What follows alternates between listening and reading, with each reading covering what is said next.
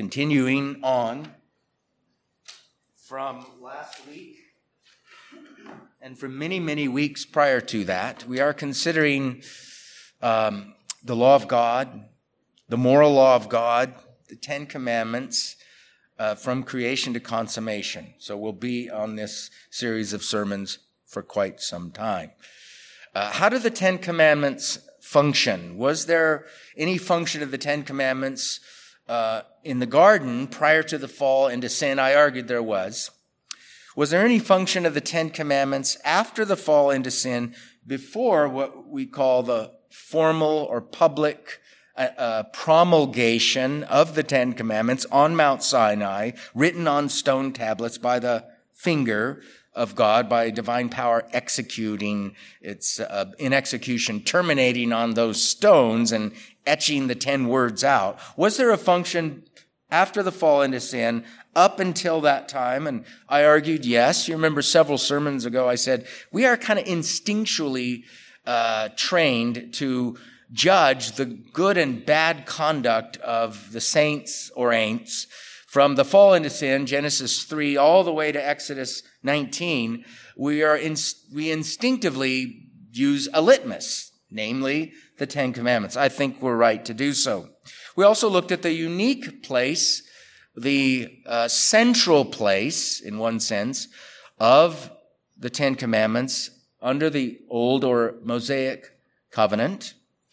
And then we looked at Old Testament prophecy. We looked at Jeremiah and Ezekiel because they foresee a day in which this law is written on hearts um, under this new, what we call the new covenant, which ends up being inaugurated by our Lord himself. So our Lord's people have a law work on their heart.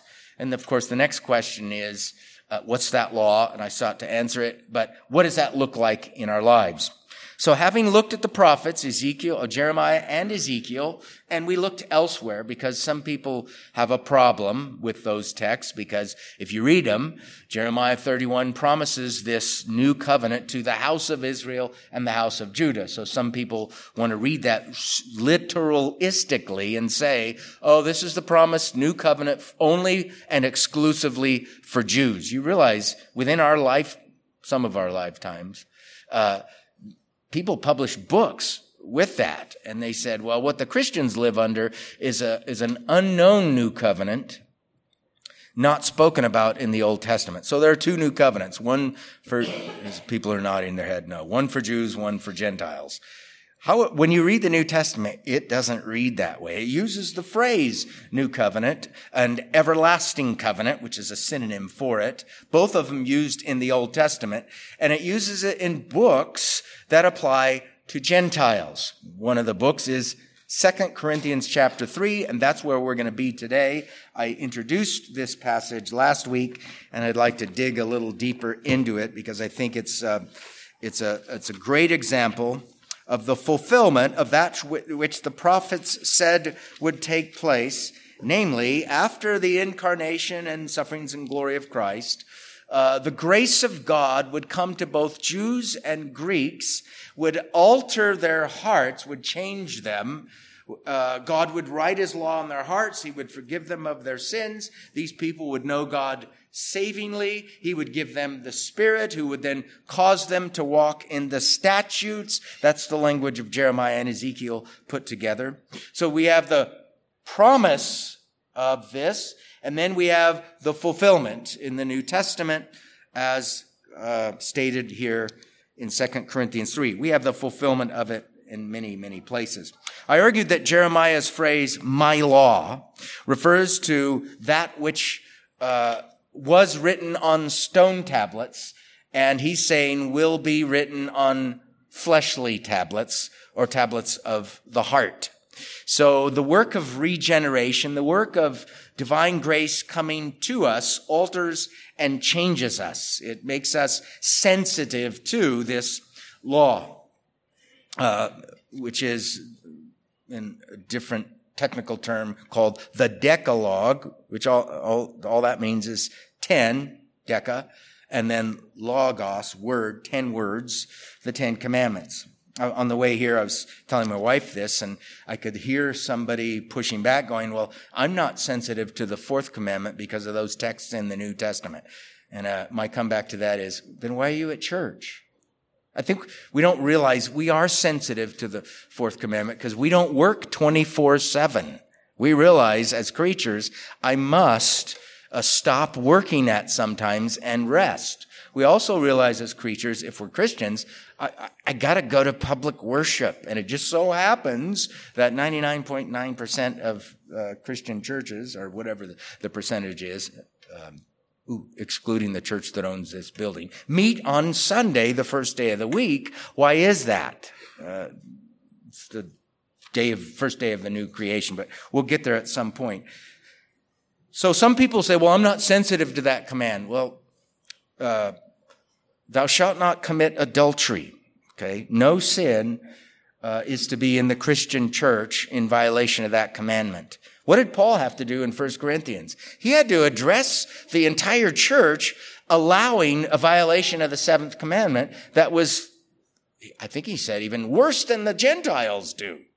A man had his father's wife, seems to be stepmother, and they were putting up with it. So we could say, well, they weren't sensitive to the commandment, therefore they're not responsible to obey the command. No, they were in violation of it, but they were still believers. He, he treated the Corinthians as a Christian church. Um, on to the notes. Second Corinthians chapter 3, the verse that I think is especially important in our consideration is verse 3, uh, and I'll read it and then I'm going to put it in context.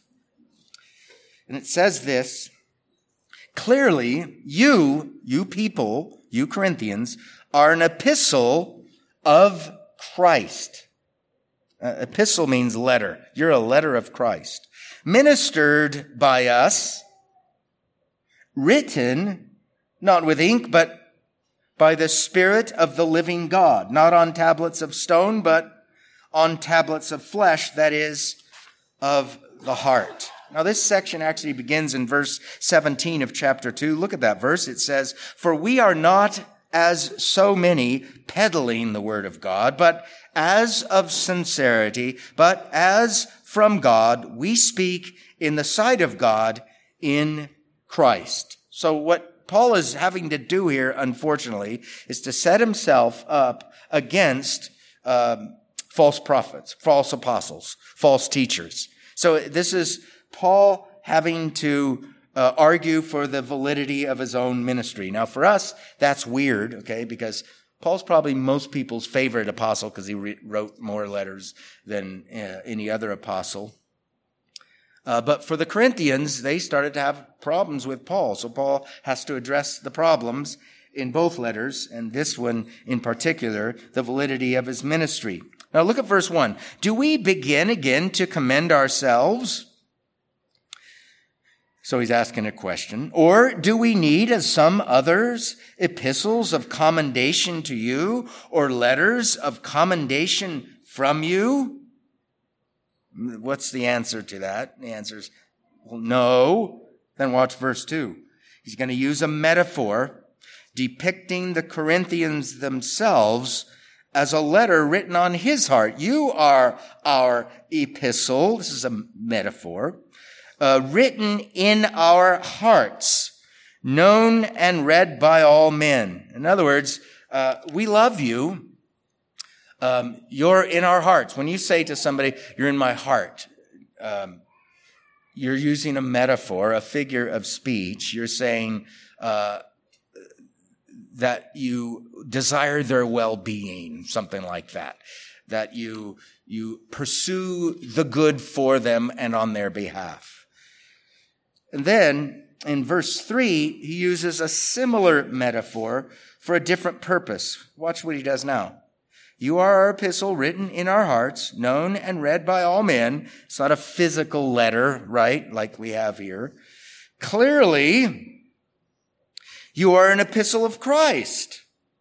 And then he kind of one ups this metaphor of epistle. You're actually an epistle. You're an of Christ epistle. Now that doesn't mean Jesus wrote a letter and Paul has it and he's showing them a physically written epistle by Jesus, but he still calls them an epistle uh, and an of Christ epistle ministered by us. Now that's interesting as well. Paul is the servant of this, uh, of Christ. Okay, he's the minister of the gospel. So he ministers to these people. He serves them something. And through that, that is how they became an of Christ epistle written not with ink. So it's not a physical letter, but here it is by the spirit of the living God. Okay. So now what we're doing is Paul saying, I'm talking about something that's done not external to you, but internal to you by God Himself. Not on tablets of stone. I'm not talking about that, but I'm talking about the tablets of the flesh, that is, of the heart. Verse 4. And we have such trust through Christ toward God. Uh, that God has done this in you. That you're an epistle of Christ. Not that we are sufficient of ourselves to think of anything as being from ourselves, but our sufficiency is from God. We didn't do this to you. God did it to you through our ministering. Who also made us sufficient as ministers of the Gentiles' new covenant. He doesn't say that. He just says ministers of the new covenant, not of the letter, but of the spirit, for the letter kills, but the spirit gives life. But if the ministry of death written and engraved on stones, was glorious so that the children of Israel could not look steadily, steadily at the face of Moses because of the glory of his countenance, which glory was passing away. How would the ministry of the Spirit not be more glorious? And he goes on and on and on. Now, the point of, of reading more of the context there is to get that phrase, new covenant in there. It's very clear what Paul's thinking about. Not on tablets of stone. He's thinking about that which was written on stone tablets.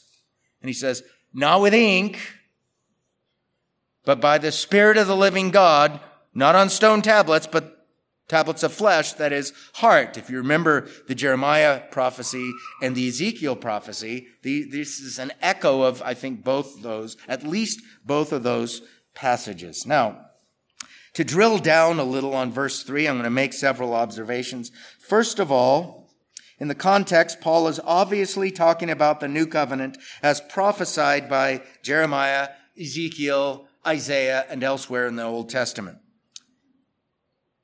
I think he's clearly uh, uh, um, talking about its fulfillment in the lives of the Corinthians.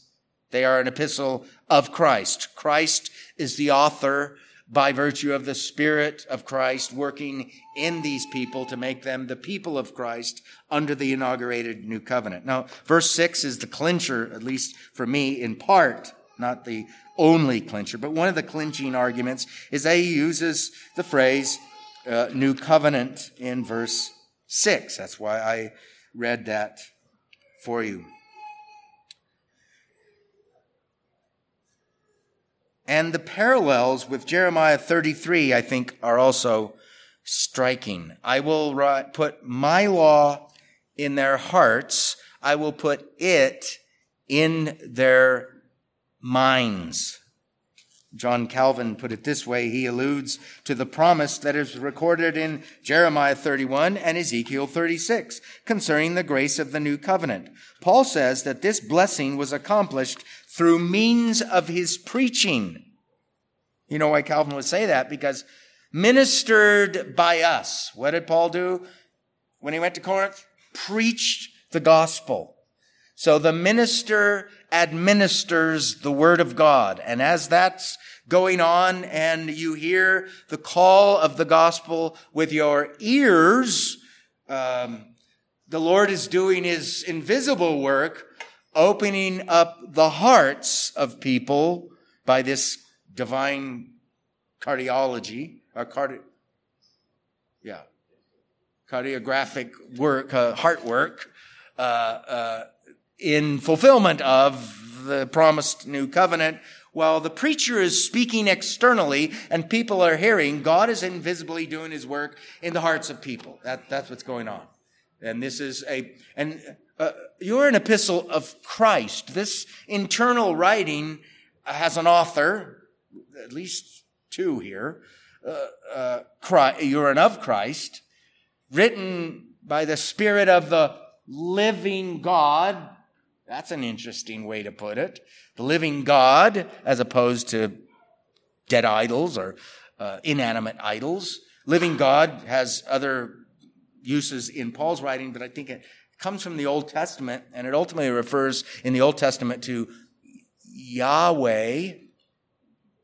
This is a work of Yahweh in the hearts of people.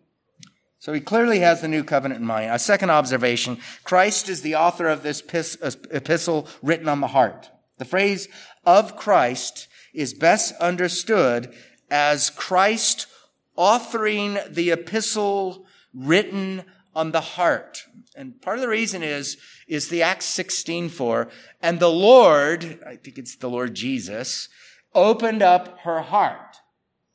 Uh, Paul spoke externally with audible words. The Lord was opening up the heart. The Lord Jesus, according to his divine nature in heaven, was opening up the heart so that we can say this of Christ epistle means Christ is its author. And in this passage, Christ then authenticates Paul's ministry by doing the work only God can do in writing upon the souls of men. I think part of Paul's argument is this. Look, I didn't do this to you and you didn't do it to yourself. All I did was I ministered the word of the gospel and God was doing the work of opening hearts, doing heart surgery on people by blessing his word, Christ speaking through it, the Spirit making it effectual to the well-being of your souls. So in one sense, he's arguing from the effects wrought in them back to the cause. And included in that is the fact that God promised to do that to both Jew and Greek in the prophets of the Old Testament. A third observation on our text is this. Christ uses not ink, but the Spirit of the living God to write on the hearts of men. Christ uses not ink, this is the language of Paul, but the Spirit of the living God to write on the hearts of men. Again, this is an internal work. So we can just back up a little and say, well, this is interesting uh, because a lot of people, I don't think a lot of people in here, I don't even know if there's anyone in here, but a lot of people out there think Christianity is, what is Christianity? Well, it's, it's a religion where you're committed to an external law code. Christianity is doing certain things. Now, Christianity includes doing certain things, but do you want to say Christianity is doing certain things? So all you have to do is do certain things and you're a Christian.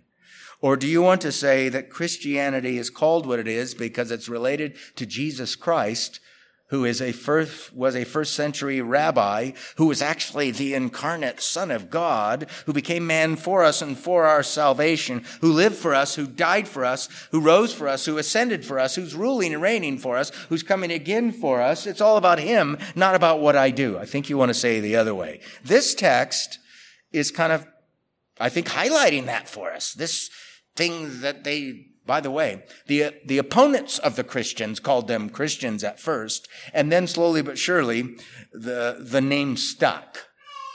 But this thing we call Christianity is caused by God doing something in us that we cannot do and we cannot produce. Christ uses not ink, but the Spirit of the living God to change hearts. And he does it through means ordinarily through means, speaking the word to others. Uh, all of us who are in Christ uh, sat under the word, uh, somebody shared it, we read it ourselves, but at some point, and you can't always go back to the point, right? At some, during, actually at some point, effectual calling occurred, but our consciousness of it isn't always clear. Uh, but at some point, God did something to you and in you, causing you to then relate to this thing we call the Bible way different than you did before. This is an internal work of the Spirit of God in the souls of man. A fourth observation is this the tablets of stone refer to the uh, tablets upon which God originally wrote the Ten Commandments. Uh, 2 Corinthians 3 7. But if the ministry of death written and engraven on stones, okay, tablets of stone.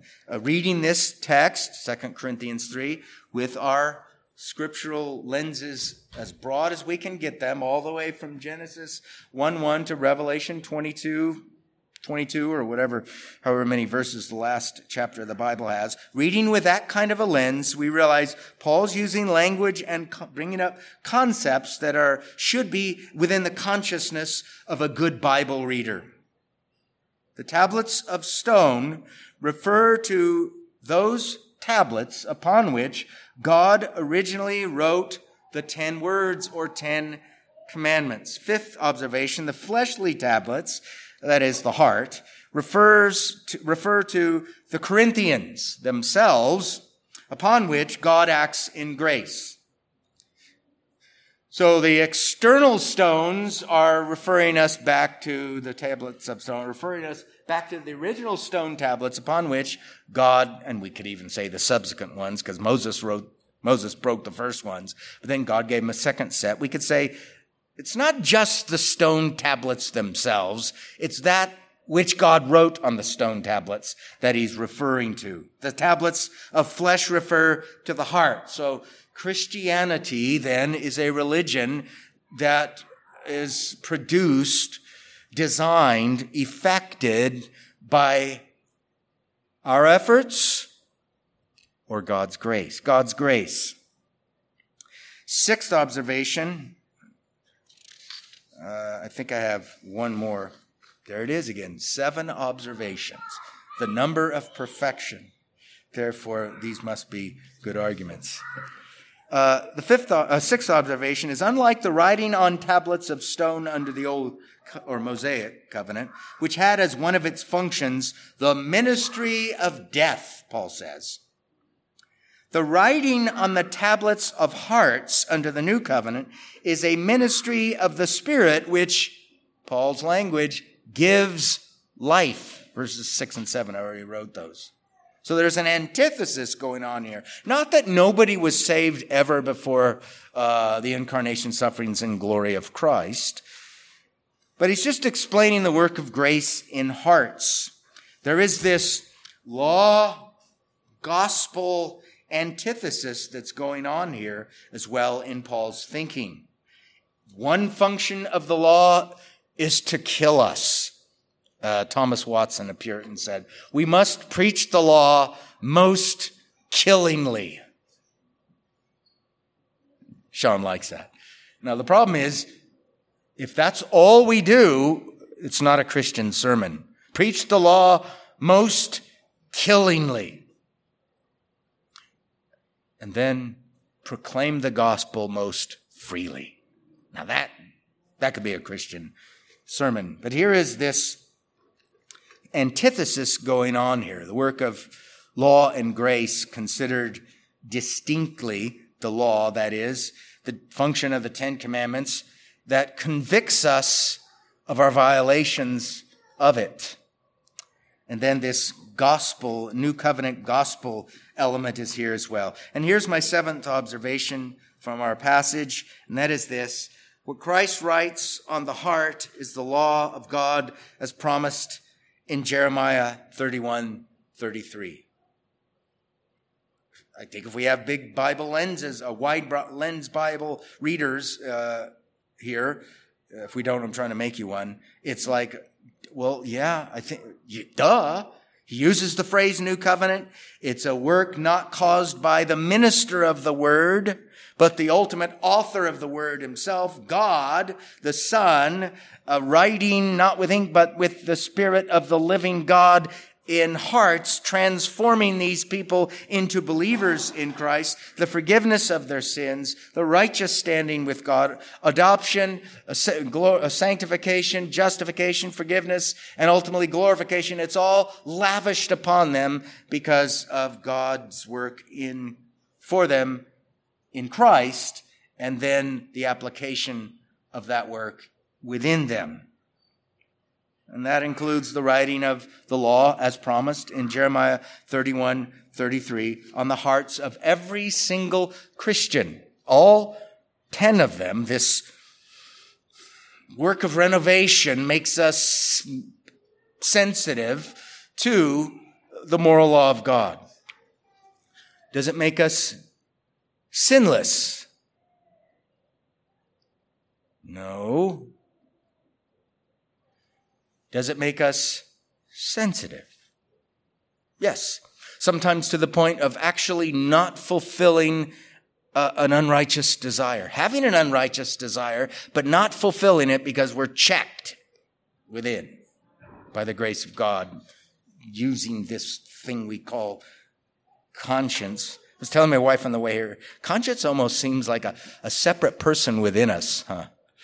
You know, the Puritans call it Puritans called the conscience the domestic chaplain, the chaplain uh, that we haven't hired that lives within the house of our minds, hearts, souls, and preaches sermons at us.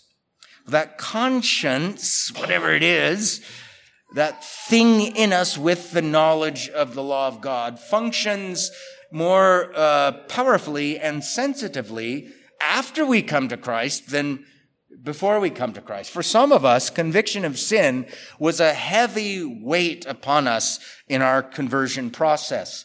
If you read um, Bunyan's Pilgrim's Progress, there's an extended, elongated uh, period of the conviction of sin. Um, but I just want to illustrate the fact that it, for all of us, it came. Some with a heavy sense, a burden of our guilt, that, and we didn't understand the gospel for a while. That was, that was me. Uh, I didn't understand the gospel for like three months after going to the second Protestant, third Protestant building I ever went to in my life. Actually, it wasn't a Protestant building. It was, it was a public school. But a Protestant church was meeting there, and I was under conviction, under conviction, under conviction. I felt terrible. Church made me feel worse every week that I went. Um, but after a time, I realized the gospel is the relief pill. I didn't mean that gospel, you know, that, the gospel. Maybe I did. The relief is not the two, take two tablets. Remember that? I walked in the gym one day at, back in Kentucky and it said, for fast relief, take two tablets. And I had the first four commandments and the last six. And I'm going, what in the world? Christianity isn't moralism. That doesn't give you fast relief. I'm going to obey my way to the safe presence of God. That's our plight, not our, the answer to our, not our solution. So this conviction of sin, do you have to have the conviction of sin to believe in Christ? Yes. To what degree? To the degree that I had it or you're lost. You know, that would be wrong, right? If I sat up here and preached my conversion and made it the standard, or somebody else's conversion and made it the standard, um, that would be wrong. Uh, this is one of the difficulties and potential disaster of reading Christian biographies, especially the Banner of Truth ones? Because how many Christian biographies are written? Hundreds, thousands, probably? How many Christians have there existed throughout the history of the word? Millions? Maybe billions? You don't write Christian biography. Like, there's not going to be four biographies written about people in this room. There probably won't even be one. Why is that? Because the biographies that are published are of the greatest of the saints. And so you read a biography and go, if you're a Christian, that's how you'll be. Well, then there'd be biographies on all of us. So, this conscience, this conviction of sin, this amen to the law of God, where does this come from? Ultimately, it comes from God working grace in us. So, here, I have a quotation here on this observation, this seventh one. What Christ writes on the heart is the law of God as promised in Jeremiah 31 33. Here's what one commentator says. At the end of the verse, verse 3, while furthering his argument, Paul varies the metaphor by saying this letter writing was carried out not on tablets of stone, but on tablets of human hearts. Here, Paul leaves behind the contrast between the work of a scribe using pen and ink and the work of an apostle ministering in the power of the Spirit and introduces another contrast, that between writing on tablets of stone and on human hearts. This latter contrast is clearly an allusion to the prophetic description of the new covenant See Jeremiah 31 and Ezekiel 36, under which God would write his law on human hearts. Okay, so I'm not the first one to interpret this passage this way. And I think he's, he's right to say that. Colin Kruse, if you want to know who it is. It's important uh, to see in the text, and, and that quote pointed it out, that Paul shifts the metaphor at the end of verse 3. He goes from what the Corinthians are to him in verse 2, our epistle written on our hearts, to what Christ did in the Corinthians to make them Paul's epistle. He, he did something under the preaching of the apostle Paul to the Corinthians that now makes them Paul's epistle in one sense, but they are epistles ultimately of Christ. So Paul's ministry then is in fulfillment of Old Testament prophecy. By the way, if you're a believer in Christ, your life is a fulfillment of Old Testament prophecy. You ever thought of that before? You're a fulfillment of Old Testament prophecy. You say, well, I'm pretty important. Well, you're not in and of yourself important, um, but you are important. If you're a fulfillment of Old Testament prophecy, if you're a believer in the Jewish Messiah, this side of the cross and resurrection of Christ, you're a fulfillment of that which God said would take place under Christ through the prophets of Christ before the incarnation of Christ. So I guess you are important. We're all important as believers, but not because of ourselves, but the grace of God within us. We boast in the Lord, not ourselves. So Paul's ministry is a fulfillment of Old Testament prophecy, and the movement in Paul's thought here is not from one law to no law. So no law would be antinomian. There are no laws for Christians. The movement is not from one law, the law written on stone tablets, to no law, or to a totally new law. But the same law from stone to heart. That's the movement. Okay. That which was written on stone is now written on heart. That's the movement in his thought there. That's what we got to get because then we, if we identify all 10 of the 10 commandments as that which God wrote on the stone tab- tablets, then we have to say somehow, some way, Christians are responsible to obey all 10 of the 10 commandments.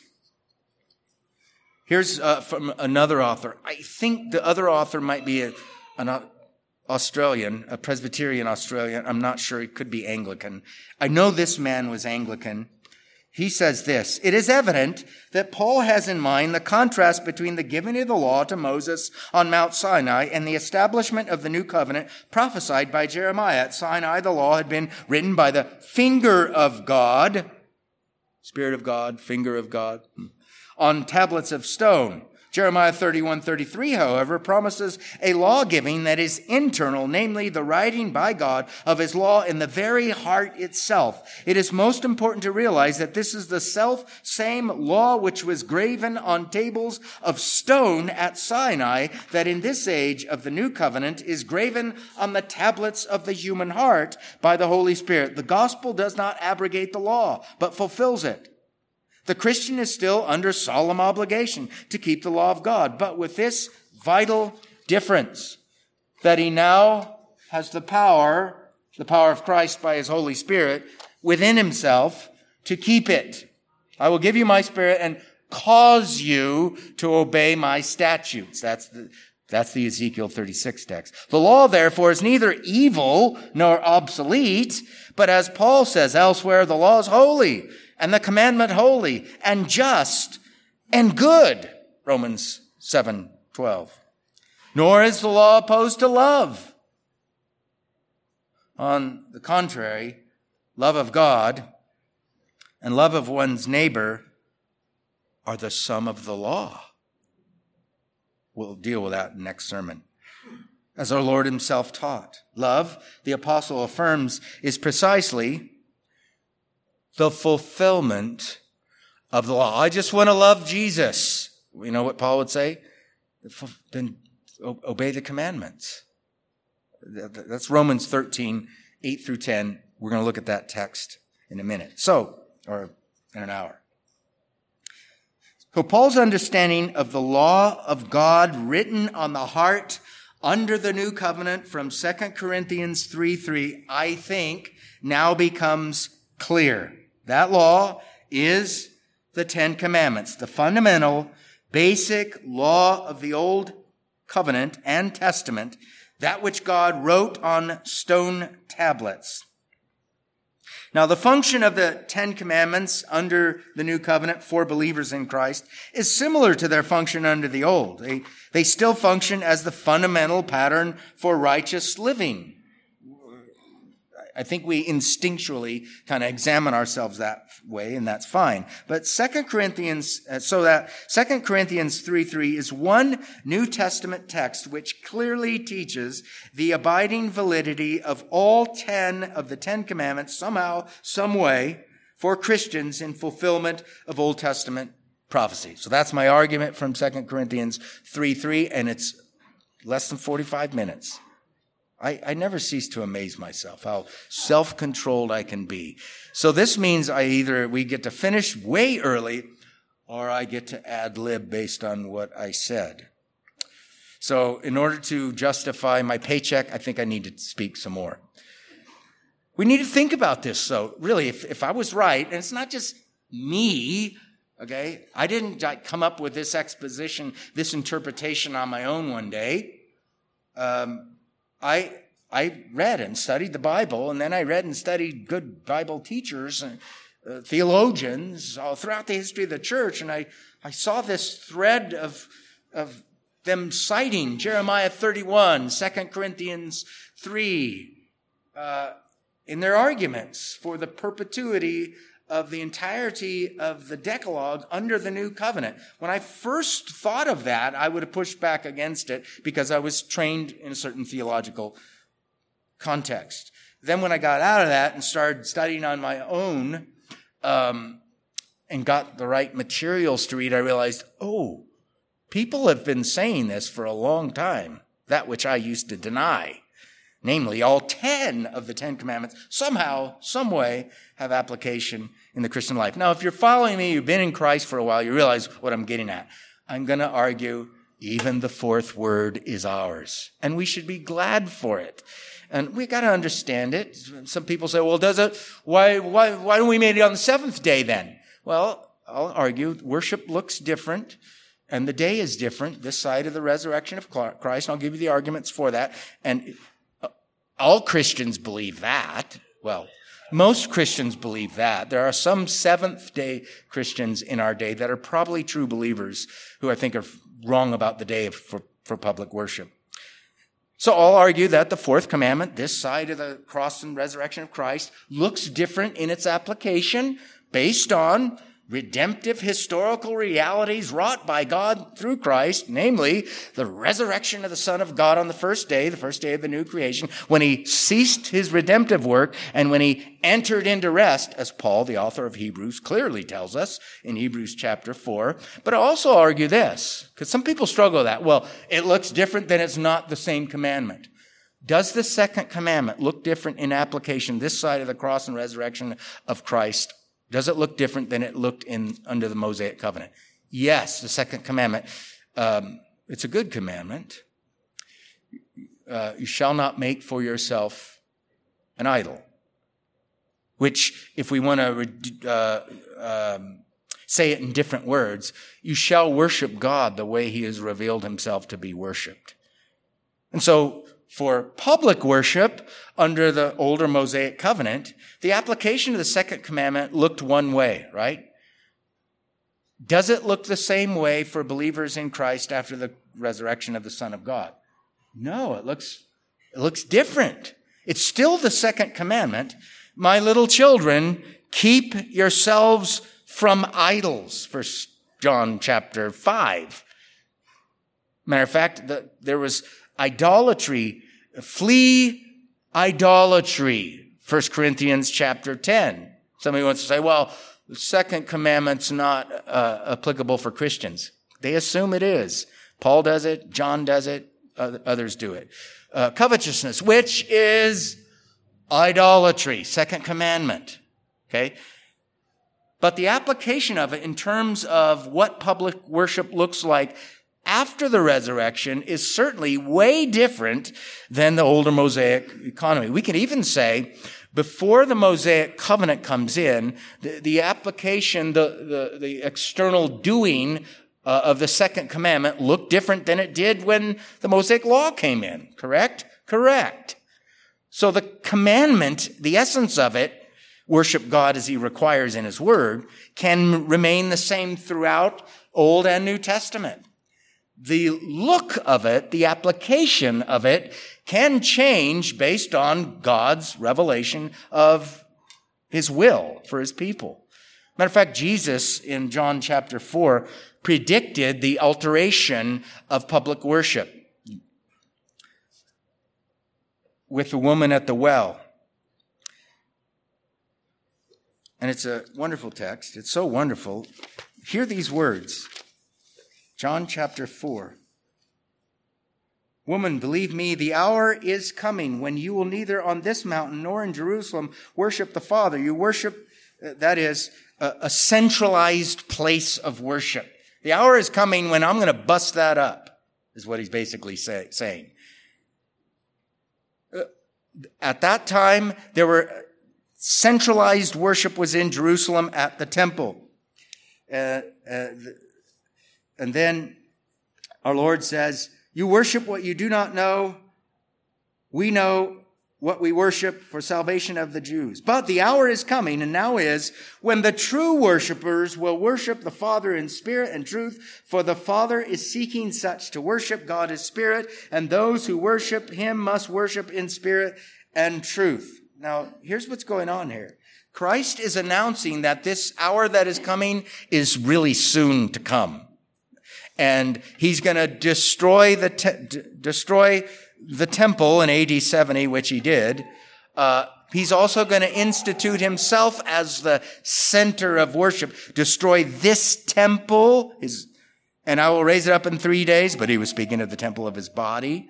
So there's a physical temple that's the center of public worship back then, and it gets uh, prophesied by Jesus in various places in the Gospels to be destroyed by him, AD 70. There's a physical temple, his own body, that gets destroyed. He raises it, is it up. He raises it up, and then those connected to him are called his body, and they are the corporate people of God called to worship God on the first day of the week according to the word of God this side of the cross and resurrection of Christ. So there you have the application of the second commandment looking w- way different in terms of public worship. So could it be for uh, the fourth commandment as well? Could it be for other commandments? Could well be.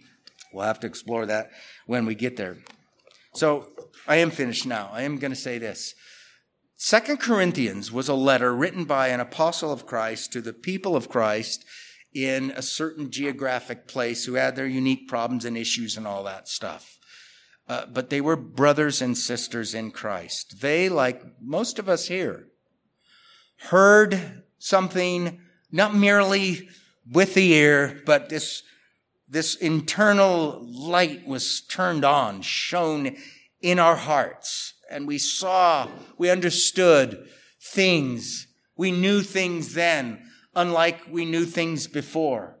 We were, we were caused to see something good and glorious in a bloody, beaten, mocked upon, scoffed at Savior called Jesus. We saw in him our only hope of life and light and eternity and forgiveness and righteousness. And we saw all those things not because we're smarter than anybody else. Um, if you haven't figured it out, there are some Christians that ain't very smart at all. It's not our smarts. It's, a matter of fact, it's nothing in us. It's, you know, the, the gospel was ministered to us. Somebody served it and God made it do its work in us. It's a God thing. So Paul's writing to these people saying a God thing happened. God did something to you. And it's in agreement with that which God said he would do back in the uh, prophets. He did it through my ministering, but he is the one who did it. He should get praise, not others, fake apostles, or even me. Your boast shouldn't be in me, any men, any minister. Uh, it should be in the Lord. That's what he told them in 1 Corinthians. So if you're here, maybe you're hearing this voice um, we just sang about it. May I hear your voice from the skies through the minister preaching in the hymn 313? It was a wonderful. I said you should, we should pray that. You know what they're getting at there? They're getting at what Paul talked about in Ephesians. And he came and preached peace to you who are far off and to those who were near. That's Ephesians 2:17. Can you hear Isaiah 59 there? If you can't, I'm telling you, that's what you're hearing. And if some versions have some of the words capitalized there, it's because Paul's quoting aspects of Isaiah, I think it's 59. You Gentile Ephesians and some Jews who were there, he, Christ, came and preached peace to you. Now, Jesus in the flesh never went there. But he says, he, referring back to the Lord who secured our redemption, he came and preached peace to you who are far off and those who are near. Christ preached the gospel to Jews and Gentiles, not during his state of humiliation between his, his birth and uh, death, but after his resurrection, his exaltation and ascension into heaven, he sent ministers. And as the ministers, Acts chapter 19, Paul and others, were ministering, serving the word about Jesus to sinners. By virtue of his divine nature, Christ caused epistles to be written, to be born. By virtue of his spirit, writing not with ink, but the spirit of the living God, not on tablets of stone, but on tablets of hearts. The gospel is the good news of what God has done in Christ and second to that, uh, what God does with the message about Christ in our souls. With the blessing of God, we get convicted of our sin. We realize it's, it's way worse than I thought. Okay? That's important. It's way, it's way worse than I thought. And the older you get in Christ, the more you understand the holiness and the depth and the breadth of the law of God. You go, uh, sometimes you go, stop. That's, you're already, you've preached the law most killingly. Please stop and give me some, some balm. Give me some reprise. Give me some good news. And that's the, the, the gospel is what God has done. And then God brings that and he does it. He applies the fruits, the benefits of that redemptive work so long ago. He brings it to our hearts with power. And it's not like you hear an audible voice. Um, but the effects of grace in the heart are one is conviction of sin. I, I, I gotta get, I gotta deal with this. And, and another is also conviction that Christ and Christ alone is sufficient to deal with my sins. Well, may, may the Lord bless his word. And um, we're going to sing a hymn in response. After I pray, let's pray. We thank you, Lord, for 2 Corinthians chapter 3, the apostolic indication that that promise of Jeremiah and Ezekiel and elsewhere in the Old Testament found targets in brothers and sisters way back in ancient Greece, in Corinth, um, a city much like our own uh, culture in which we live in. But you, by your grace, uh, cause people to hear about Christ and then open up the hearts of those same people by your grace to understand the gospel, to run from our sins and guilt or run with our sins and guilt to Christ to be cleansed.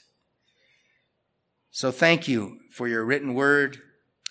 And we ask that you would help us to understand these things and, and um, be better for it, to love you more, to love our neighbor better, to understand the law and the gospel better, to be able to speak as ministers and servants of the scriptures in our private uh, vocations to others as you give opportunity. Now help us to respond singing. We pray in Jesus' name. Amen.